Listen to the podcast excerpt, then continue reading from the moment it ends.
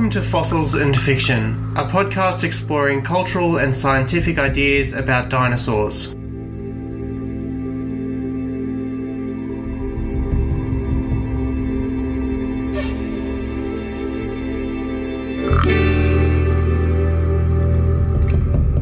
Hi, I'm Travis Holland. This episode is another in the research journal format. I speak with two researchers who've recently published papers adding new evidence about the diversity of ancient life in Australia. First up is Dr. Ellen Mather from Flinders University, speaking about the redescription of a long known eagle as instead being from an extinct species of vulture.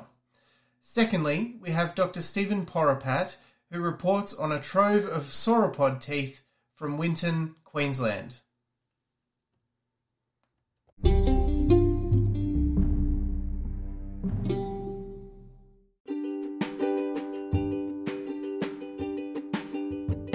I'm Dr. Ellen Mather from working at Flinders University Paleontology Lab. So this research was part of my PhD project, which was looking at um, fossil eagles from Australia, specifically looking at um, describing and determining the taxonomy of um, species that hadn't been um, formally described. Yeah, and so it's been pretty good to get this out um, and formally published so the world can know a bit more about um, our the um, our extinct fauna, and also looking forward to getting the rest out as well. Could you tell me about your vulture? This vulture actually has quite a storied history. So, species itself was originally described back in 1905 by a ornithologist in Queensland called Charles Walter De Vis, and he named it came from a fossil that was found in northern South Australia, uh, distal humerus along the Warburton River, and he named it Taphaetus lacertosus, which means powerful grave eagle. Now, over the course of the 20th century, um, other paleontologists started looking at this fossil and thinking maybe this isn't an eagle, maybe it's a vulture. But for the most part, these were just suggestions um, rather than actual in depth study. And so my research really wanted to go into detail and confirm whether or not this was actually the case. Yeah, great. And so, what did you actually do? You reevaluated the the fossil itself, and then found some other evidence as well. Uh, at the time, we couldn't get direct access to the fossil, so the Queensland Museum was kind enough to allow us to scan the original fossil so we could look at the scan data and compare it through that. But we also were fortunate enough to identify more material of this species that came from the Wellington Caves in New South Wales, which the Australian Museum lent to us. And so this material included two um, fragments of distal humeri identical to the fossil from uh, the Warburton River, and also a tarsus metatarsus, so the lower leg bone of a bird that that was the right size that we'd expect for this for the same species. Under normal circumstances, this discovery would have just been a reassignment of its taxonomic affinities and not resulted in a name change, so it'd still be um. But the thing is that De Vis actually um, made a bit of, mis- of, a mistake when he named it that. So he'd actually used the name Taphaetus about five or ten years prior for another species. And under taxonomic rules, you can't use the same name multiple times for different things. That kind of makes things a bit of a mess when you're trying to understand how they're related to each other. So the name Taphaetus was effectively invalid, so we had to come up with a new name. What was the new name? Do you want to explain that a little bit? Yep, so the new name we gave this species was Cryptogyps lacertosus. So keeping the species name, but giving it a new genus name. So Cryptogyps literally translated means hidden vulture. So we chose this name to reflect how this species had been sort of hiding in plain sight as an eagle for over a century. What implications do you think it has for realizing that there were vultures in the Australian landscape during the Pleistocene rather than just um, just the eagles? Uh, so it definitely has us reinterpreting like the biodiversity of um, of large birds of prey in Australia. So we now know that during the Pleistocene there were there were a much more diverse group, but it also has broader implications as well for our ecosystems function back then. So vultures um, wherever they're found, play pretty vital roles in ecosystems as scavengers. So they help um, consume and break down carcasses rapidly, and they also prevent the spread of diseases from. They also prevent the spread of disease. So, as you can imagine, when vultures are removed from an environment, that means that carcasses tend to persist in the environment for much longer. You get diseases spreading um, much. You get diseases becoming much more widespread in ways that they wouldn't have previously. And you also get other species um, becoming, you also get other species that will now try to fill that niche that the vultures were occupying. And that can result in ecosystems uh, restructuring and rebalancing as populations shift and dynamics are altered. What do you think the environment looked like when these vultures were roaming the landscape? So, at the time, the Australian environment would have been pretty ideal for a vulture. So, you'd have lots of megafaunal animals roaming around. You'd have Diprotodon. So, again, those big megafaunal animals that could have provided these carcasses for vultures to survive on. Interestingly, and so we'd have these vultures, we'd also have um, most of the modern fauna um, around back then too. So there would still be the wedge tailed eagle, there'd still be um, our kangaroos. So, in some ways, um, the modern fauna is just a slightly is um, a, really just a reduced aspect of the Pleistocene fauna.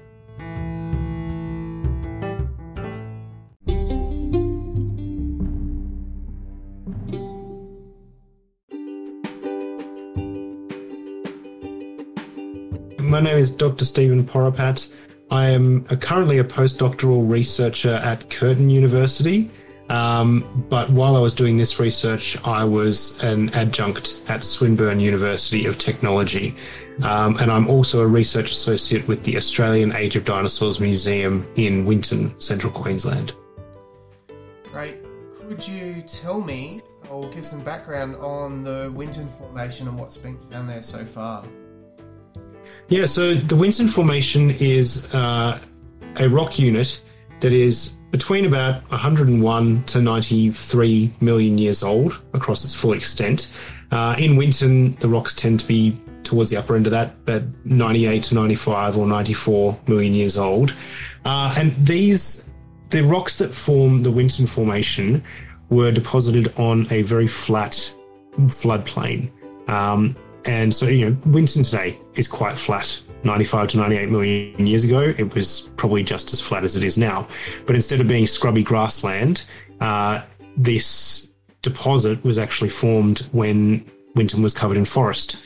Uh, the dominant trees uh, forming the canopy would have been uh, conifers, so relatives of modern day bunya, kauri, and hoop pines. Um, but then in the understory, there would have been flowering plants like angi- angiosperms. Uh, there would have been ginkgo. Uh, there would have been cycads and ferns. No grass whatsoever because it hadn't evolved yet.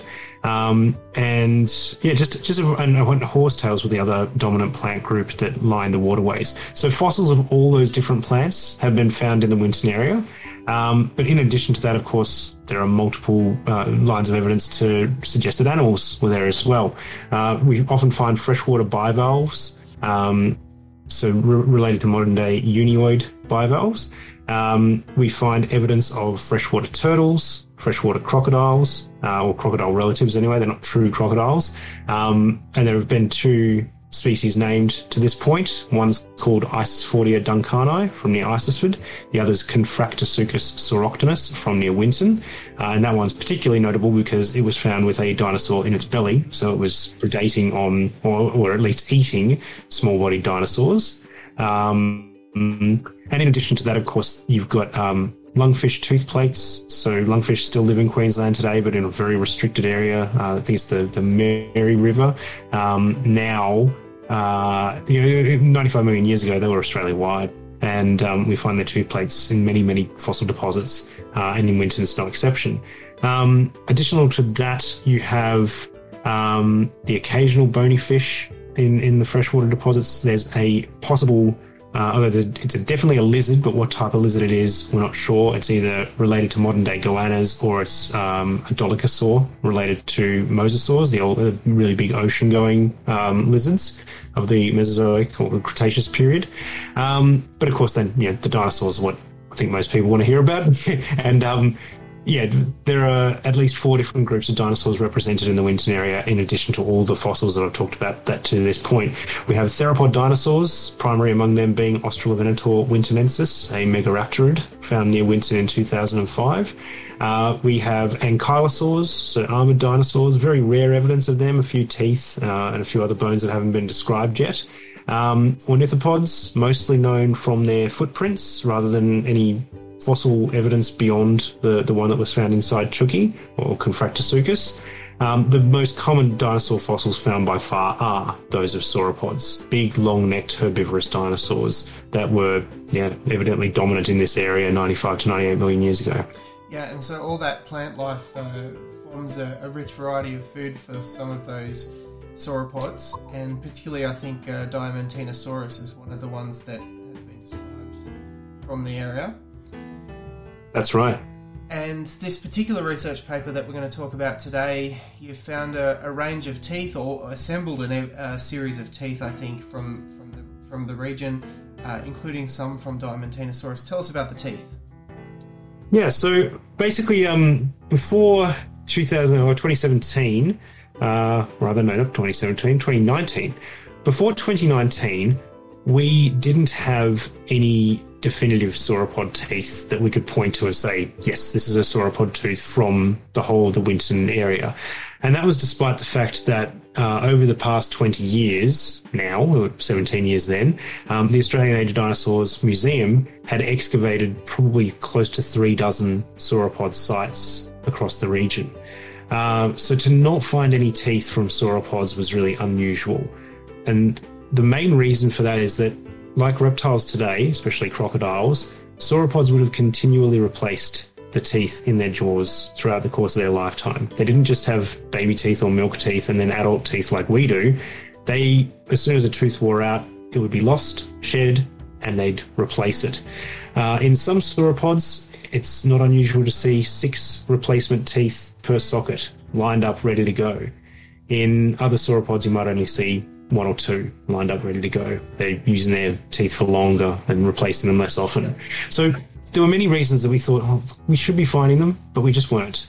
And then at this one site, which we called the Mitchell site, in 2019 we found a dozen teeth uh, throughout the entire dig season, which was about three weeks in duration. And then a follow up dig to the same site in 2021 produced another five from the same site. What those teeth also provided us with, of course, was a search image. Go through the collections that had been assembled to that point and see if we could find anything that looked like the teeth that we were finding at the Mitchell site, which were undoubtedly sauropod. And sure enough, from the original Diamantinosaurus site, which was called the Matilda site, uh, so it produced the skeleton of Diamantinosaurus that bears the name, also the skeleton of Australovenator that bears the name, the best skeleton of that animal so far. Um, and there was a bit of jaw with two teeth lodged in it that came from that site uh, that looked as if it had possibly been chewed up and eaten by a, a carnivorous dinosaur or, or a crocodile. Um, and there was also an isolated tooth as well from that site that had been ambiguous until that point, but we realized when we saw these other teeth, it's got to be from a sauropod.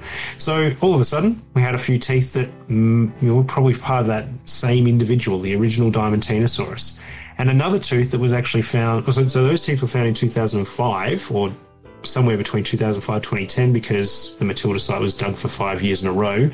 Um, but even before that, at a site that produced another specimen of Diamond Diamantinosaurus that was only recognised as such in 2016, um, there was a tooth from there too. And it was even better than the ones that came from the Matilda site. So it was associated with a, a Diamantinosaurus skeleton nicknamed Alex. So we had teeth from two individuals of Diamantinosaurus, in addition to all these teeth coming out of the Mitchell site. And um, basically, what that has enabled us to do is say that all of these teeth look very similar to one another. And if they don't all belong to Diamantinosaurus, they at least belong to a very close relative thereof. Yeah. So There's a, another sauropod from the Winton area called Savannasaurus. There's one from Eromanga called Australotitan, and there's another one called Sarmientosaurus from Argentina. All four of them are part of a group of sauropods that are called Diamantinosaurians. We named that group last year because we recognized it as including those animals. And so these teeth are clearly from a Diamantinosaurian. In the case of the Winton ones, most likely Diamantinosaurus or Savannasaurus. Where do that where does that group, the Diamantinosaurian group, fit within the broader sauropod families? So um, I guess the sauropods that'd be most familiar to people are things like Diplodocus or Apatosaurus or Brontosaurus. Um, those are a group that's very separate from the sauropods we're talking about. The big group that they belong to is called Macronaria, just means big nostrils, because the early forms in that group have big nostrils. Things like Giraffatitan and Brachiosaurus have got big nostrils on their on their heads. Um, if you walk a little bit further up the tree, you take this one branch that goes away from those sorts of sauropods and then radiates in a, you know, in the latest Cretaceous. You have a group called Titanosaurs. So by the time you hit about 90 million years ago until the extinction of dinosaurs 66 million years ago, titanosaurs are the only sauropods you find anywhere in the world. And Diamantinosaurus and its relatives are right at the base. They're on the ground floor of Titanosauria. They are very sort of we would we don't use the term primitive, but it's an easy way to understand it. They're basal, basal. titanosaurs. Uh, so, what, what are the implications then of the work being able to characterize these teeth finally and uh, and add them to the collections or recognize them as part of those specimens? Two big things from my perspective. One relates to um, you know what primitive titanosaur teeth look like, and the second, of course, relates to uh, the position of, of Diamantinosaurians in their ecosystem. So. Um, advanced titanosaurs or derived titanosaurs they have much narrower crowned teeth than Diamantinosaurians did. So they tend to be concentrated right to the front of the mouth. They seem to have been replaced really rapidly because they're very narrow. They're not using too many resources to actually make each individual tooth. So they'd wear down and be replaced really rapid fire. Diamantinosaurians weren't doing that. Uh, they were they had much more robust teeth and they presumably then would have replaced them much more slowly because they would have been quite energetically costly to to produce and to replace. Um, and it would seem that they needed to be robust based on what these sauropods were eating. So it's quite possible that they were eating very different foods to the derived titanosaurs because derived titanosaurs, some of them are clearly specialized for browsing very low to the ground. You see them with sort of squared off muzzles, all the teeth forming a row along the front of the mouth they're, they're browsing very low to the ground, but Diamantinosaurus and its relatives don't seem to have been doing that. So, one of my co authors, PhD candidate Tim Frauenfelder and University of New England in Armidale, he looked at the microwear on the sauropod teeth from the Mitchell site uh, because five of the 17 teeth that were found to the end of 2021 had wear facets on them. So, that is a, a part of the tooth where the, um, the tooth has been grinding against and the you know the tooth in the opposite jaw or against the food that the animal's eating. Because sauropods didn't chew. They just snipped and swallowed but the teeth still abraded against each other and against whatever they were eating as they were procuring it. Um, and so he looked at the wear facets and basically was looking for what we call pits gouges and scratches. Pits and gouges tend to represent uh, bits of sediment or grit being rubbed between teeth um, and he found very few of those. In low browsing animals, you find a lot. So we can pretty much rule out a very low browsing habit for Diamantinosaurians. Um, so they're probably feeding at least a meter above the ground. And based on the lengths of their necks and everything else we can put together to reconstruct their feeding envelope, they could possibly reach as high as 10 meters above the ground surface. And so plants within that window, anything could be on the menu. Um, as far as um, the actual foodstuffs themselves are concerned, um, because he found plenty of scratches on these teeth, they were eating something that was somewhat hardy and abrasive. So whether they were stripping bark or you know, occasionally taking you know, fresh conifer cone shoots or something like that, fruiting bodies from cycads, We don't know. Um, what we will need in future to test this hypothesis, of course, is definitive gut contents in a sauropod. Um, and I know it's actually been reported before, even though we haven't finished the research on it, but we do have a sauropod that has gut contents preserved from the Winton area. And if we can establish what species that is and what's in its gut, we may well be able to test the interpretations we made based on the teeth. Brilliant. So lots of uh, lots of interesting information coming out there, and I guess the, do expect there to be some more significant finds in the future from Winton and, and nearby.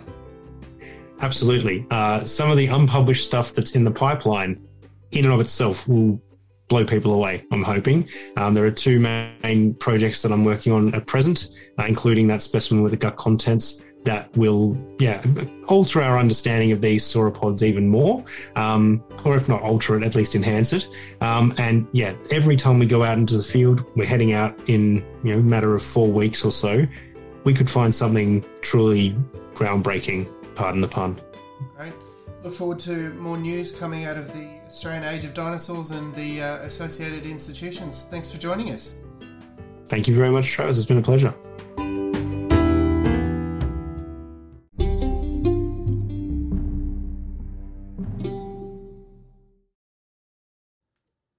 Thanks to Dr. Ellen Mather and Dr. Stephen Poropat for their time. If you're enjoying Fossils and Fiction, we welcome your comments and feedback on social media, or please consider rating us on your favourite podcast app. Thank you for listening to the Fossils and Fiction podcast, produced by me, Travis Holland, with the support of Charles Sturt University. The podcast theme music is Sonora by Quincas Moreira via the YouTube audio library. Find more content on our social media channels Twitter, Facebook, YouTube, Instagram, and TikTok. Show notes are available on the website fossilsfiction.co. You can subscribe to the podcast on all major podcasting platforms.